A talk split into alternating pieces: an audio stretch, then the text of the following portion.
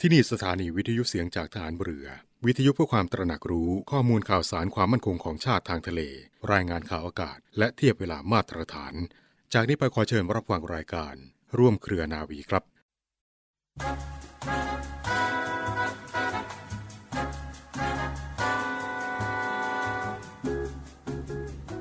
ความซื่อสัตย์สุจริตเป็นพื้นฐานของความดีทุกอย่าง เด็กๆจึงต้องฝึกฝนอบรม ให้เกิดมีขึ้นในตนเอง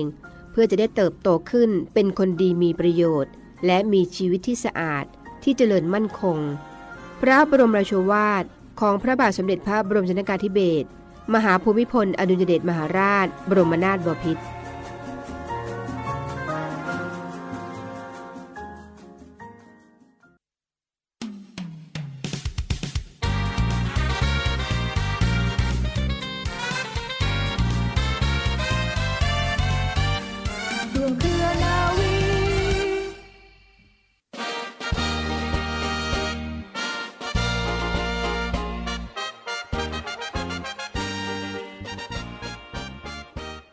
วัสดีค่ะ ต้อนรับเข้าสู่ช่วงพิเศษของทางรายการในวันนี้นะคะมีอีกหนึ่งเรื่องราวสาระสุขภาพมาฝากฟังกันอย่างต่อเนื่องค่ะ ทางรายการยังคงอยู่กับคุณหมอ นาวโท ภาค นิมิตพรสุขโข คุณหมอสดสอนนาสิกแพทย์ หรือคุณหมอหูคอจมูก จากโรงพยาบาลสมเด็จพระปิ่นเกล้ากรมแพทย์ทหารเรือนะคะกรุณามารวมพูดคุยกับเรากันต่อเนื่องในวันนี้ค่ะ สวัสดีค่ะครับค่ะสวัสดีครับ ค่ะเรียกได้ว่าเรื่องราวตอนที่ผ่านมาค่ะคุณฟังค่ะเราก็ได้พูดคุยกันถึง โรคนอนกรน และภาวะหยุดหายใจขณะหลับนะซึ่งก็มีอาการข้างเคียง มีโรคแทรกซ้อน มีอันตรายที่ตามมาได้เช่นเดียวกัน รวมทั้งอาการของกลุ่มเสี่ยง ทั้งในเฉพาะผู้ที่มีน้ำหนักตัวเกิน เป็นโรคอ้วน มีโรคประจำตัวนะคะรวมทั้งการสูบบุหรี่เป็นประจำการดื่มเครื่องดื่ม แอลกอฮอล์เป็นประจำ ก็จะเป็นปัจจัยเสี่ยงที่เพิ่มความรุนแรงของโรคนอนกรน และภาวะหยุดหายใจขณะหลับได้เช่นเดียวกันค่ะ วันนี้ค่ะคุณหมอคะเราขออนุญาตมาร่วมพูดคุยกันถึงวิธีการรักษาโรคนี้ค่ะรักษาอย่างไร และก็มีนวัตกรรมทางการแพทย์ เห็นว่ามีแนวทางการผ่าตัดเพื่อรักษาโรคนี้ด้วยรายละเอียดเป็นอย่างไรขออนุญาตเรียนเชิญคุณหมอค่ะ ก็ในเรื่องของการผ่าตัดนะครับ ก็คือ ในการผ่าตัดเนี่ยก็จริง ๆ ปัจจุบันเราก็ให้ผู้ป่วยเป็นคนเลือกนะครับ ก็คือทั้งผ่าตัดและไม่ผ่าตัด เราก็จะบอกข้อดีข้อเสียแต่ละอย่าง รวมถึงสิ่งที่เราทำได้ผู้ป่วยคนทำผู้ป่วยเหมาะสมไม่เหมาะสมนะครับ ตอนนี้เราก็จะพูดถึงเรื่องการผ่าตัดเป็นหลักนะครับ ไอการผ่าตัดเนี่ยก็คือสามารถเลือกเป็นการรักษาแรกได้ นะครับ แต่ว่าเราจะเลือกในกรณีที่ผู้ป่วยเนี่ยมีอาการมีความรุนแรงในกลุ่มน้อยถึงปานกลางนะครับ แล้วก็มีกายวิภาคที่เหมาะสมกับการผ่าตัด การผ่าตัดเนี่ยในกลุ่มที่เป็นรุนแรงเนี่ยครับ เราจะใช้ในกรณีที่เขาไม่สามารถใส่เครื่องได้ หรือว่าใส่เครื่องแล้วเนี่ยทนแรงดันไม่ได้นะครับ ซึ่งไอการผ่าตัดเนี่ยเราก็คือจะทำตั้งแต่ มันก็จะมีการผ่าตัดตั้งแต่จมูกลงมานะครับ อันเนี้ยมันก็คือขึ้นอยู่กับการประเมินในแต่ละรายนะครับ ก็คือมีการผ่าแก้ตั้งแต่เรื่องของผนังกั้นจมูกก็คือการทำเซปโตพลาสตีนะครับ ก็คือในโพรงจมูกเราเนี่ยผนังกั้นจมูกถ้ามีการโคดเบี้ยวเอียงนะครับ มันก็จะทำให้พื้นที่หน้าตัดของช่องจมูกเนี่ยเล็กลงนะครับ แล้วก็มีการทำเรื่องของการลดขนาดเยื่อบุเทอร์บิเนตนะครับ ก็คือส่องจมูกไปเนี่ย เราจะเห็นเยื่อเป็นก้อนกลมๆ สีชมพูอยู่ในโพรงจมูกที่บางคนก็อ้าวคุณหมอครับมันมีก้อนอยู่ในโพรงจมูกหรือเปล่าอะไรอย่างนี้ อันนี้ไม่ต้องตกใจนะครับ ทุกคนมีอยู่อ่าถ้าส่องเจอ แต่ว่าในบางคนเนี่ยเยื่อบุตรงเนี้ยมันโตผิดปกติครับ เราก็จะมีการใช้ขึ้นขึ้นวิทยุ ทำให้เยื่อบุตัวนี้มันหดตัวลงนะครับ เกิดพังผืดทำให้มันเพิ่มพื้นที่หน้าตัดของเยื่อบุโพรงจมูกนะครับ ในโพรงจมูกเนี่ยเราก็มีการผ่าตัดแก้ไขในกรณีที่คนไข้เป็นไซนัสอักเสบเรื้อรังริสีดวงโพรงจมูกนะครับ มันก็จะช่วยแก้ปัญหาเหล่านั้นได้ครับ ส่วนการผ่าตัดในช่องคอเนี่ยก็คือมันก็จะมีเรื่องของ ทอนซิลอะดีนอยนะครับ แล้วก็การผ่าตัดตกแต่งเพดานอ่อน ถ้าเราตรวจละเนี่ยเพดานอ่อนคนไข้เนี่ยยาว หรือว่าตกลงมาระหว่างนอน เราก็จะทำการผ่าตัดตกแต่งเพดานอ่อนครับ ก็ไอการผ่าตัดเนี้ยมันก็มีหลายวิธีมีการตัดออกบางส่วนลดขนาดหรือว่าเย็บขึ้นไปทำให้มันตึงมากขึ้น แต่ว่าวิธีเหล่านี้ก็คือ ขึ้นอยู่กับความเหมาะสมของผู้ป่วยแต่ละคนนะครับ แล้วก็ยังมีการใช้คลื่นวิทยุเนี่ยไปจี้ให้เยื่อบุตรงนี้มันหนาตัวแข็งตัวมากขึ้น ลดการสั่นไหว อันนี้ก็สามารถลดเสียงกลได้นะครับ ส่วนลิ้นเนี่ยมีการผ่าตัดลดขนาดได้ ที่ขึ้นวิทยุเนี่ยก็ได้เหมือนกันครับ แล้วก็อีกอันหนึ่งที่ประสิทธิภาพสูงมากเนี่ยก็คือ การผ่าตัดเลื่อนขากรรไกรบน แล้วก็ขากรรไกรล่างครับ ซึ่งอันนี้ก็คือเป็นการผ่าตัดที่ได้ผลดีมากครับ ช่วยรักษาได้ครับ ค่ะนั่นก็เป็นเทคโนโลยีหรือว่านวัตกรรมทางการแพทย์ที่เชื่อได้ว่าพัฒนาขึ้นมาเพื่อดูแลรักษาของเราในรูปแบบต่างๆ ฟังคะเทคโนโลยีและนวัตกรรมทางการแพทย์ที่พัฒนามาเพื่อช่วยชีวิตผู้ป่วย รักษาผู้ป่วยกันในครั้งนี้นะคะ และย้อนไปถึงแนวทางการรักษาด้วยวิธีการผ่าตัดค่ะ เรียนถามคุณหมอถึงประเด็นว่าการผ่าตัดรักษาผู้ป่วยโรคนอนกรนและโรคหยุดหายใจขณะหลับนั้น การผ่าตัดสามารถใช้ได้ในผู้ป่วยทุกรายหรือไม่อย่างไรนะสำหรับวิธีการผ่าตัดเรียนเดินเชิญค่ะ อย่างที่กล่าวไปว่าเนี่ยการผ่าตัดเนี่ยจะไม่ได้ในผู้ป่วยทุกรายค่ะ ก็คือถ้ามีกายวิภาคที่ไม่เหมาะสม หมายถึงว่าตัวโรคเนี่ยมันไม่มีการหย่อนของเยื่อบุหรือว่ามันเป็นหลายระดับ หมายถึงว่าโอ้ต้องทำต้องแต่จมูกช่องคอลงมาถึงข้างล่างอะไรอย่างเงี้ยครับ ซึ่งมันตำแหน่งละนิดหน่อยน้อยนิดหน่อยนิดหน่อยอย่างเงี้ยครับ ก็คือก็จะไม่ค่อยประสิทธิภาพเนี่ยก็คือมันก็อาจจะน้อยหน่อย หมายถึงว่ามันต้องทำเยอะเพื่อให้ได้ผล ครับ แล้วก็อีกกลุ่มหนึ่งเนี่ยก็คือกลุ่มที่มีไขมันในช่องคอค่อนข้างเยอะครับทำให้ด้านข้างเนี่ยยุบตัวเข้ามาตอนหลับครับค่ะจะเห็นได้ว่าคุณผู้ฟังบางท่านก็อาจจะสงสัยว่า เอ๊ะ ปกติเราก็นอนกรนอยู่แล้ว หรือว่าเรานอนกรนแค่นี้ แค่ไหนถึงจะเป็นระดับอันตรายรุนแรงที่ต้องไปปรึกษาคุณหมอนะคะหรือว่ามีภาวะหยุดหายใจขณะหลับหรือไม่อย่างไรก็ลองต้องสังเกตอาการตัวเองหรือปรึกษาคนใกล้ชิดกันดู ยิ่งถ้าบางท่านอาจจะสงสัยว่าถ้าเราปล่อยไว้แบบนี้ ปล่อยไว้ให้นอนกรนไปนี่ก็ไม่เห็นจะเป็นอะไรหรือว่า มีความเสี่ยงหรือไม่ถ้าเราปล่อยไว้ไม่รักษา ทั้งอาการนอนกรนและอาการหยุดหายใจขณะหลับ ปล่อยไว้จะส่งผลเสียต่อร่างกายอย่างไร หรือเป็นอันตรายมากน้อยแค่ไหนเดินถามคุณหมอค่ะ มันจะมีผลเสียกับร่างกายแน่นอนนะครับ โดยหากปล่อยทิ้งไว้เนี่ยไม่ทำการรักษาเนี่ยก็จะส่งผลต่อระบบสมองแล้วก็หัวใจโดยตรงนะครับ ผลต่อสมองในช่วงแรกๆเนี่ยก็คือหลักๆก็จะเป็นการง่วงขาดสมาธิประสิทธิภาพการทำงานลดลงอารมณ์เปลี่ยนหงุดหงิดง่าย หรือมีอาการซึมเศร้านะครับ ถ้าอายุที่มากขึ้นเนี่ยก็เพิ่มความเสี่ยงเรื่องของโรคสมองเสื่อมครับสำหรับผลเสียต่อหัวใจแล้วก็หลอดเลือดเนี่ยก็การที่หยุดหายใจเป็นช่วงๆเนี่ยร่างกายก็จะขาดอากาศ หัวใจก็จะทำงานหนักขึ้นบีบตัวเร็วขึ้น เพื่อชดเชยอาอากาศและก็ออกซิเจนที่ลดลงระหว่างที่มีการหยุดหายใจทำให้ไอหัวใจที่เกิดกระตุ้นเนี่ย มันทำงานหนักมากขึ้น มีโอกาสเกิดหัวใจเต้นผิดจังหวะ หัวใจตา หัวใจวาย เส้นหลอดเลือดหัวใจแข็งตัว แล้วก็ทำให้เกิดความดันโลหิตสูงครับ แล้วก็นอกจากนี้ก็ยังมีเรื่องของโรคของหลอดเลือดเอง เช่น กล้ามเนื้อหัวใจขาดเลือด โรคหลอดเลือดสมอง ซึ่งก็คือจะทำให้มีอาการอัมพฤกษ์อัมพาตนะครับ นอกจากนี้เนี่ยก็ยังมีความเสี่ยงด้านอุบัติเหตุรถยนต์ด้วยนะครับ ก็คือองานวิจัยเนี่ยก็บอกว่าในคนที่เป็นเนี่ยแล้วไม่ได้รักษาเนี่ยความเสี่ยงในการขับเนี่ยก็คือใกล้เคียงกับการเมาแล้วขับค่ะนั่นก็เป็นเรื่องราวปัญหาสุขภาพที่เรียกได้ว่าส่งผลกระทบต่อการดำรงชีวิตประจำวันของเรา การทำงานในแต่ละวัน การใช้ชีวิตในแต่ละวันได้เช่นเดียวกันนะคะดังนั้นค่ะก็ต้องดูแลรักษาสุขภาพถึงแม้ว่าจะเป็นเรื่องเล็กๆ น้อยๆ อย่าปล่อยปะละเลยฟังค่ะ เพื่อสุขภาพที่ดีจะได้อยู่เคียงข้างกับคนที่เรารักต่อไปค่ะ สุดท้ายนี้ค่ะขออนุญาตเรียนเชิญให้คุณหมอช่วยฝากปิดท้ายถึงคุณฟังใน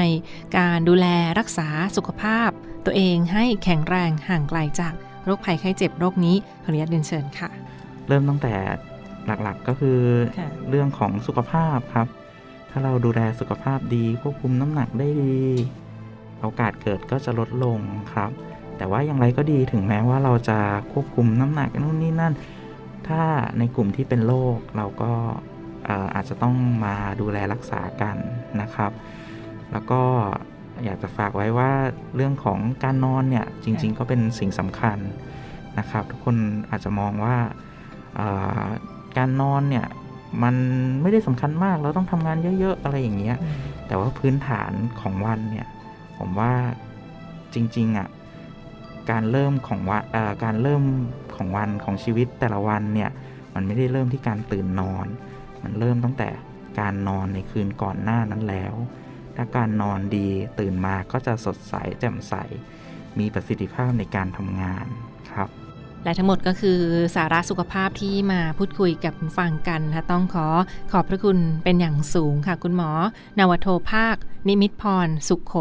คุณหมอสดสอนาสิกแพทย์ หรือหูคอจมูกจากโรงพยาบาลสมเด็จพระปิ่นเกล้ากรมแพทย์ฐานเรือนะที่กรุณามาให้ข้อมูลดีๆ และได้ทุ่มเทแรงกายแรงใจที่ผ่านมาค่ะ ต้องขอกราบขอบพระคุณเป็นอย่างสูงนะคะ และพบกันได้ใหม่ในโอกาสถัดไป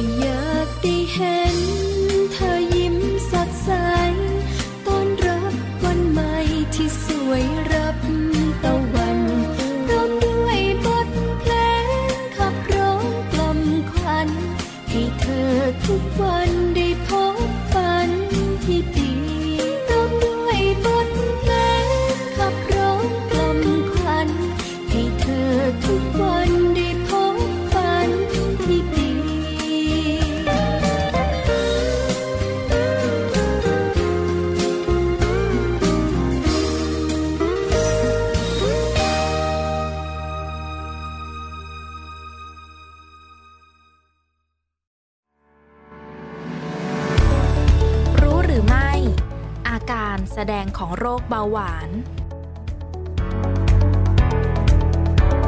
สัญญาสำคัญนะคะที่บ่งบอกว่าเบาหวานได้เข้ามาอาศัยอยู่ในร่างกายของเราแล้ว มีดังนี้ค่ะ 1. กลิ่นปาก เกิดจากเชื้อแบคทีเรียที่สะสมในช่องปากมากกว่าปกติ และถือเป็นหนึ่งในสัญญาณบอกโรคได้อย่างหนึ่ง ไม่ว่าจะเป็นโรคตับ ไซนัส การทำงานผิดปกติของระบบทางเดินอาหารหรือกรดไหลย้อน โรคทางช่องปากรวมถึงโรคเบาหวานเป็นต้นค่ะ 2. หิวน้ำบ่อย เนื่องจากกลไกปัสสาวะตามปกติจะมีการดึงเอาน้ำและน้ำตาลส่วนเกินออกจากร่างกายด้วยทำให้ผู้ป่วยหิวน้ำบ่อยมากขึ้นค่ะ 3. มดขึ้นปัสสาวะและปัสสาวะบ่อย พบมากในผู้ป่วยที่มีระดับน้ำตาลในเลือดสูงเกิน 200 มิลลิกรัมเปอร์เซ็นต์ เนื่องจากร่างกายจะดึงเอาน้ำตาลส่วนเกินออกมาพร้อมกับปัสสาวะ หากมีระดับน้ำตาลมากก็จะทำให้ปัสสาวะบ่อย มีอาการหิวน้ำบ่อยตามมา กรณีมดขึ้นปัสสาวะก็มีโอกาสเกิดขึ้นได้เช่นกัน หากเป็นตามกรณีดังกล่าวควรรับการตรวจเลือดและตรวจสุขภาพในทันทีค่ะ 4. แผลหายช้า พบได้กับผู้ป่วยเบาหวานมานานแล้ว เกิดจากเส้นเลือดตีบ และไม่สามารถเข้าไปหล่อเลี้ยงได้เพียงพอ เมื่อเกิดแผลหรือผิวหนังเกิดความเสียหายขึ้นทำให้แผลสมานช้า เสี่ยงต่อการติดเชื้อได้ง่ายค่ะ 5. อาการคันตามตัว เนื่องจากเหงื่อที่ถูกผลิตออกมามีปริมาณน้ำตาลที่ค่อนข้างสูง คนที่เป็นเบาหวานส่วนใหญ่จึงมีเชื้อราในร่มผ้าเยอะ เช่น กาก เกลื่อน เกิดขึ้นตรงบริเวณที่มีความอับชื้นค่ะ 6. ความดันโลหิตสูงหรือต่ำผิดปกติ คือภาวะแทรกซ้อนแบบเฉียบพลันของเบาหวาน ความดันโลหิตต่ำเกิดจากการรักษาที่มากไปด้วยยา ส่วนความดันโลหิตสูงเกิดจากการที่ผู้ป่วยละเลยทางการรักษา มักเกิดกับผู้ป่วยกลุ่มเบาหวานชนิดที่ 1 ค่ะ สัญญาณทุกอย่างล้วนมีความสัมพันธ์กัน หากเราตัดปรับลดพฤติกรรมใดพฤติกรรมหนึ่งออกไปได้ ก็จะทำให้สัญญาณที่เกี่ยวพันกัน จะขาดออกจากกันได้ในที่สุดค่ะ แต่สำหรับผู้ที่พบอาการบอกโรคในเบื้องต้น หรือสงสัยในความผิดปกติของตนเอง ควรรับการตรวจเลือด ตรวจสุขภาพ เพื่อหาวิธีรักษาให้ทันโรคอย่างถูกจุด เพราะการรักษาแบบไม่ทันโรค อาจส่งผลให้ลุกลามได้ค่ะ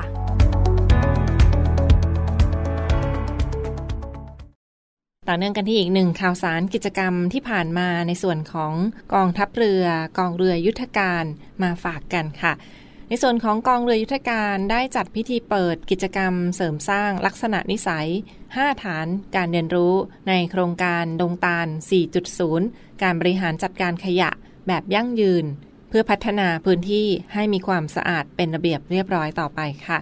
ในส่วนของพลเรือโทภัยสารแห่งจิตตระกูล รองผู้บัญชาการกองเรือยุทธการได้เป็นประธานในพิธี และคณะผู้บังคับบัญชานะคะพิธีเปิดในกิจกรรมเสริมสร้างลักษณะนิสัย หรือ 5 ฐานการเรียนรู้ ในโครงการดงตาล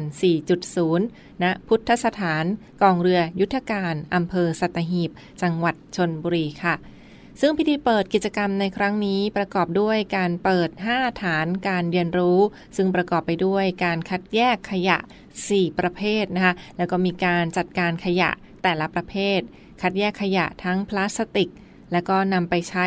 พัฒนาเพิ่มมูลค่าตามแนวคิด เศรษฐกิจหมุนเวียน การจัดการและการเพิ่มมูลค่าขยะอินทรีย์ การแปรรูปและสร้างผลิตภัณฑ์น้ำยาทำความสะอาด เอนไซม์จากผลไม้ และการสร้างแบรนด์ทำการตลาด สร้างไรายได้ผ่านช่องทางออนไลน์ค่ะ นี่ก็เป็นบรรยากาศของการจัดการขยะ และแยกขยะทิ้งขยะให้ถูกวิธี เพื่อบริหารจัดการขยะแบบยั่งยืน ในส่วนของหมู่บ้านกองเรือยุทธการที่ผ่านมา การบริหารจัดการขยะในครั้งนี้ค่ะ เป็นไปตามโครงการ Good Home and Good Health นะคะ ซึ่งเป็นส่วนหนึ่งและก็มีการจัดย่อยเป็นโครงการดงตาล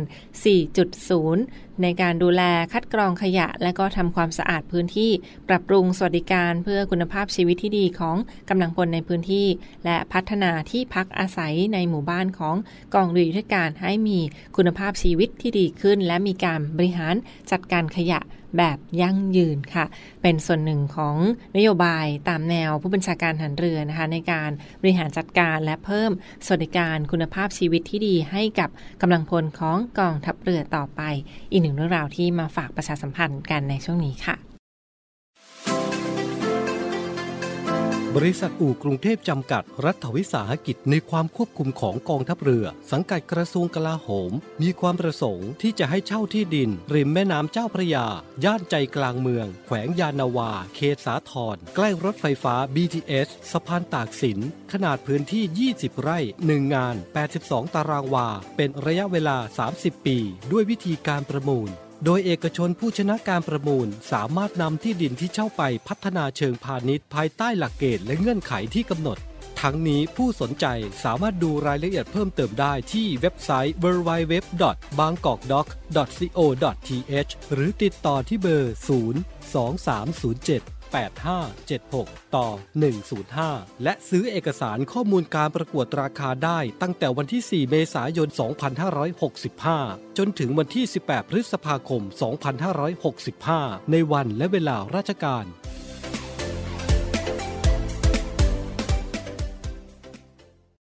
ต่อเนื่องกันที่อีกหนึ่งเรื่องราวข่าวสารจากกรมประชาสัมพันธ์มาฝากคุณฟังกันนะในส่วนของมาตรการสาธารณสุขในยุคโควิด -19 และใกล้เข้าสู่ช่วงเทศกาลเปิดเทอม ภาคเรียนที่ 1 ปีการศึกษา 2565 ในเดือนพฤษภาคมต่อไปค่ะ นายกรัฐมนตรีและรัฐมนตรีว่าการกระทรวงกลาโหม ขอให้สถานศึกษาในทุกสังกัด เตรียมความพร้อมก่อนเปิดภาคเรียนในเดือนพฤษภาคม 2565 นี้นะคะ ให้มีความปลอดภัยและเป็นไปตามมาตรฐานสาธารณสุข และเน้นการเรียนการสอนได้หลากหลายรูปแบบ ทั้งแบบออนไซต์เรียนที่โรงเรียน เรียนที่บ้านเรียนออนไลน์ หรือแบบผสมผสาน และให้เตรียมสถานที่ให้พร้อม โดยกำชับให้กระทรวงศึกษาธิการ มอบหมายให้หน่วยต่างๆ ในพื้นที่ดูแลป้องกัน และแก้ไขปัญหา หากเกิดวิกฤตหลังเปิดภาคเรียนต่อไป ซึ่งมาตรการในการรักษาความปลอดภัยด้านสาธารณสุขในครั้งนี้มีอะไรบ้างฟังคะ มีกำหนดใหม่ในส่วนของมาตรการด้านสาธารณสุข ลดความเสี่ยงโควิด -19 ในโรงเรียนสถานศึกษาต่างๆ นั่นคือรักษาความปลอดภัยด้วยหลัก 6 6 7 นะคะ 6 6 7 หรือก็คือ 6 มาตรการหลัก DMS TRC รักษาระยะห่าง สวมหน้ากาก ล้างมือ คัดกรอง วัดไข้ ลดการแออัด และทำความสะอาดพื้นที่สาธารณะอยู่เสมอค่ะ และ 6 มาตรการเสริมก็คือเด็กๆต้องดูแลตนเอง ใช้ช้อนกลางส่วนตัวทานอาหารสุกใหม่